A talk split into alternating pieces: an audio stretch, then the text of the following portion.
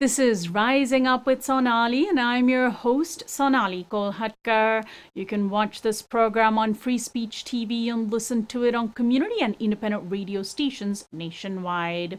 Federal Reserve Chair Jerome Powell, in a speech last Friday, announced that he would be raising interest rates again in an effort to bring down inflation Powell said, quote, while higher interest rates, slower growth, and softer labor market conditions will bring down inflation, they will also bring some pain to households and businesses.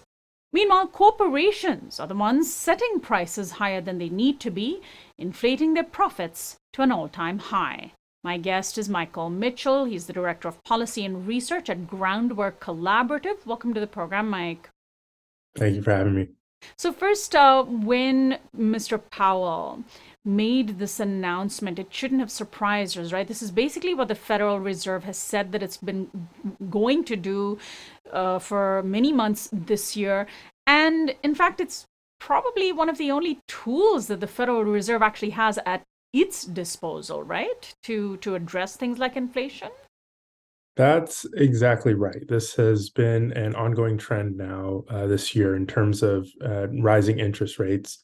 And to your point, uh, this is one of the main tools that the Federal Reserve has. And to what you just pointed out in Powell's speech, um, the tool that they're going to continue to employ, even though, in Powell's own admission, it might not actually be the right tool, and it actually it isn't the right tool uh, to be utilized in this moment when we're talking about uh, rising prices that are happening uh, due to um, constrained supply, uh, a war taking place in Ukraine and Russia, uh, and and issues in in the resolving of a pandemic. So um, the concern here that that that I hold um, and that we really need to lift up is that uh, the Federal Reserve is actually putting in place a policy solution that doesn't address the underlying factors and may cause more harm than good it's interesting to see the language that he used in his speech. Uh, softer labor market conditions was an interesting sounding euphemism. What does that actually translate to? Yeah, so I think first it's important that when we look at Powell's language here uh, and other economists as they're talking about uh, what we're seeing right now in the economy, um, it's really important that we're actually able to look through the econospeak right? So we talk about softening labor conditions, uh, or we talk about, as Powell puts it, some pain, um, and and put that in a context of what that actually means. So so um, if we talk about the jobs numbers uh, from last month, what we're looking at is a labor market that added 528,000 jobs. Uh, now we know that over the same time period, inflation actually did not um, year over year inflation uh, did not or um, uh, budge up. So month to month, excuse me, uh, we saw 0% inflation in July. Um, annual inflation is also subsiding. Um, and it, we actually saw uh, inflation adjusted wages. Um, we're down about 3% annually. So uh, we've got this range of different uh, economic um, indicators that are moving in different directions. Um, but the Federal Reserve still sees sees it as prudent to continue these interest rate hikes um, that will not just mean pain, but will mean actual unemployment um, and difficulties in making ends meet for countless families uh, if they continue to pursue this path. And and that's what's really at stake here is uh, not some broad idea of pain, but actual people day to day who are trying to make ends meet, uh, having more difficulty in affording the basics uh, because we're taking a path here um, from the Federal Reserve that is ultimately harmful uh, and not the right set of solutions that we need for this moment. So basically, the government, in raising interest rates, increases the cost of borrowing, right? So any time you borrow or any borrowing that's done, uh, federal interest rates had in past years been very low, almost zero. Uh, but now with those rates rising, when you borrow, uh, it it makes um, the the interest rates go up. Your payment, the cost of borrowing goes up. But who does that actually affect? I mean, does that affect affect uh, home borrowers? Does that affect someone taking out a student loan, for example? Um, and and draw the line for me between increasing the cost of borrowing and inflation? Sure. So uh, we can take a step back, and when when economists talk about inflation, uh, and and when people experience inflation, I think are, are two kind of different things. Um, and and so first, when economists talk about inflation, they're generally talking about the kind of time over uh, rise in prices. Uh, this is measured by you know various indexes, but we often talk about the consumer price index. Uh, and so we can see over time the ways in which prices go up, uh, and this can happen for a myriad of reasons, as I talked about earlier. If you if you have supply chain snarls that are caused by, say, a pandemic, uh, and companies are not able to bring goods to to market uh, and they're not able to meet demand, prices will go up. If you have a war uh, and it's impacting either you know the ability to to pull oil out of the ground or say grain, um, you know that can have ripple effects to an economy and prices can go up, say in either in energy or in food. Um, now, uh, at the same time, then, if you have these pressures that are putting uh, increasing prices, uh, central banks, so the Federal Reserve, can look to raise interest rates in an attempt to what they say cool the economy down. Uh, and what that can do is uh, when you raise interest rates, increases the cost of borrowing. So companies who are looking to uh, borrow money might think twice or might limit their own investment. Uh, they might cool down on hiring um, in, that in that effect. Individuals, say in the housing market, because uh, these interest rates in in some ways are kind of pegged uh, to to kind of the interest rates that the Fed sets. Um, uh, might might cool you know in, in, purchasing there as they see their ability to purchase a home uh, their purchasing power go down as as uh, you know potential mortgages go up um, and so it has this ripple effect of kind of slowing down economic activity uh, which in turn is then would would reduce prices or reduce the pressures on demand, which brings down prices. Um, now, again, though, uh, a lot of this stems from this idea that as the Fed increases interest rates, you would want it to connect fundamentally to those underarching pressures. But as as we're looking at this moment, it doesn't connect to those pressures. Um, when we talk about the war in, in, in Ukraine with Russia, uh, raising interest rates doesn't address the that that doesn't address that fundamental challenge. When we talk about supply chain issues or we talk about the pandemic, it doesn't address those fundamental issues. So um, so and Powell acknowledges this. So when raising interest rates takes place in this in this moment, we kind of get the negatives of it, which is slowing down economic growth, uh, limits on employment growth, um, limits on potentially wage growth um, but not necessarily addressing some of those underlying things that will actually take uh, action from Congress and from lawmakers as opposed to the Federal Reserve. Um, I think also important here, what we can lift up is the ways in which individuals uh, and households interpret you know inflation or price increases. Now, they might see the cost of gas increase. They might be talking about rent they could be talking about healthcare costs. Uh, but that is fundamentally a different set of items than just necessarily the things that we think of as kind of CPI or inflation. So I think when we talk to individual people and we talk about the kinds of pressures that they're facing on their own budgets, a lot of those things can actually be much more better addressed by good policymaking than they are by interest rate hikes that are trying to to lower this broad measure of inflation. So the Federal Reserve has not really acknowledged the fact that corporate profiteering is at an all time high. Now, the Federal Reserve may not necessarily be able to do anything about that directly, but that should be factoring into its calculations on inflation, right? So so setting aside what the Federal Reserve can or can't do, what policymakers can or can't do, what really is causing inflation? Isn't inflation simply prices going up? And in this case, prices going up because corporations are setting those prices high. They're claiming it's because their costs are going up, but their costs aren't really going up because wages aren't rising as fast as inflation is rising. And they're certainly not rising as fast as corporate profits are rising, right? That's absolutely right. So uh, we've done a, a, lot of work here at the Groundwork Collaborative to pour through hundreds and hundreds of earnings calls. So, earnings calls uh, for publicly traded companies. Uh, this is when CEO or the CFO gets on a call with shareholders and talks about basically their corporate activity over the past quarter.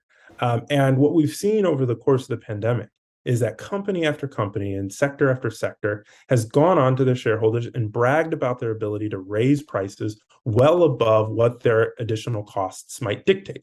And they're able to do this, one, because of market power. In many sectors, Do we only have a handful of large corporations who are really setting the terms in that specific sector. Um, two, they have this smokescreen of kind of the, the pandemic, of supply chain issues, of the kind of socio-political unrest that I was talking about earlier, that allows for them to say, look, we have to raise prices. Inflation, we have to raise prices. Our input costs are going up. And to some extent, we see that that's the case, but not nearly to the extent that they're actually raising uh, the, the magnitude by which they're raising prices. And so when we look at actual inflation and the, and the contributions that you know wages or corporate greed and profits takes a, uh, takes into account into to rising inflation, we see that corporate profiteering in this moment is a much larger portion of that growth than some of these other factors that they would want you to believe are the case. So, what can control inflation? Now that we know the true cause of inflation, it seems as though the only way to get corporations to stop raising prices is to somehow regulate them or you know have the government uh, prevent them from raising prices inordinately. It can only, you know, of course, whenever you talk in those terms, all of a sudden you are branded a socialist and uh, you're going to be curbing innovation and squashing capitalism and killing freedoms, etc. Um, but we know that the government can do this. And in fact, in the Inflation Reduction Act, on one sort of tiny, narrow aspect of healthcare profiteering, the government did or has taken a step to rein in profiteering, right? That's absolutely right. So, so I think there are three avenues that policymakers can and should take in this moment uh, to uh, provide, you know, real tangible relief and bring down prices. So the first is holding the wealthy and corporations accountable. And what do I mean by this? I think first is, you know, regulations and you know just enforcing laws that are already on the books when it comes to profiteering and empowering either states or the federal government and making sure that corporations uh, are not taking advantage of this moment uh, and not taking advantage of consumers for a quick buck, right? Um, there are other kinds of regulations that we can put in place. So, one thing that just recently passed is the Ocean Shipping Reform Act. Uh, and this bill actually increases regulation of the uh, ocean shipping industry, which is uh, severely concentrated in just a small handful of of companies. Um, and that has contributed significantly to some of the supply chain issues that we've been talking about over the past couple of years, right? So, so additional regulations in, in specific key industries can also go uh, very far.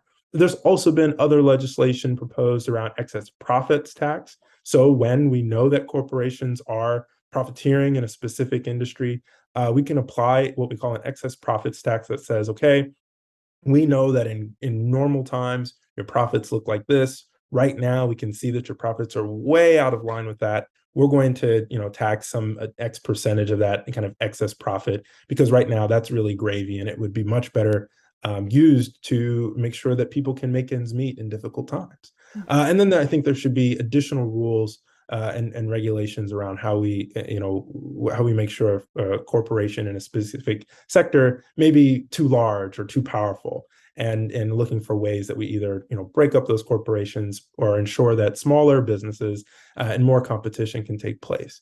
Uh, so that's one one avenue. It's just making sure that we're holding large corporations accountable and enforcing rules some in some ways that are already on the books. Uh, there's also key. Um, I, there's also important things to do around uh, investing in productive capacity, right? Making sure that we have the physical infrastructure, uh, that we're we're investing in green economic growth, uh, that we're making sure that workers have the rights that they need to be able to to um, enforce and make sure that their workplaces are safe. All of these kinds of things can also look to relieve some of the pressure on our supply chain uh, and uh, allow for goods to to go to market uh, and meet demand.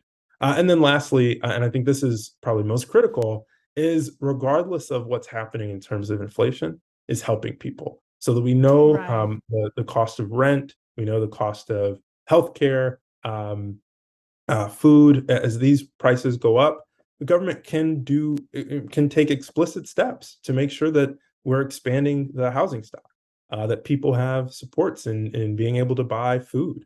Um, eh, for instance, the, uh, the universal free lunch program is expiring. Uh, and a lot of students who were either qualifying for reduced price lunch or who previously hadn't were able to have free breakfast and lunch, but that's going away. So there are things that are directly uh, situated for policymakers that they can do to help with rising prices explicitly.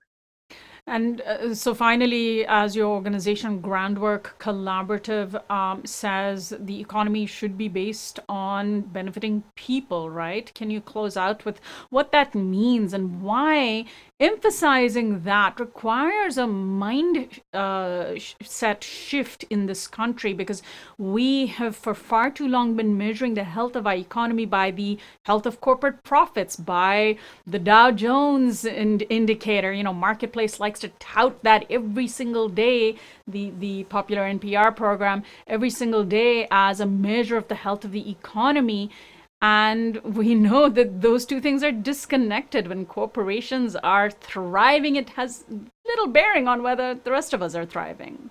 That's absolutely right. And I think there's a, a really interesting example that we can lift up from Chairman Powell's speech. So, Chairman Powell talks about the importance of having stable prices. Um, and he says that you know when when we have price instability, people suffer. Well, if we were actually centering people, I think we would be able to acknowledge that even with stable prices, many, many people were suffering uh, in, in, this country. And when we take our focus off of individuals, when we take our focus off of families, off of workers, off of communities across this country, uh, and we focus more on these high level numbers of inflation or GDP, we start to lose sight of what is actually needed for a strong, healthy economy. And that means making strong investments in, in healthcare, in education, in our climate, uh, in in um, quality jobs, the the foundational pillars that allow people to wake up every day to make ends meet and ultimately thrive. Uh, and so at the uh, and so you're actually right. You're exactly right. At Groundwork Collaborative, we say we are the economy. Um, people who get up every day uh, and get out there and try and make ends meet. Uh, and when we reframe the economy to understand that it's folks like that that drive economy, drive broad growth, uh, we make different um, policy decisions that ultimately uh, support all of us. Give out the website for the organization. Absolutely. Uh, groundworkcollaborative.org. You can also check out a lot of our research on corporate profiteering at endcorporateprofiteering.org. And we'll post links to the, both of those from our website. Mike, thanks so much for joining me. Thanks so much for having me.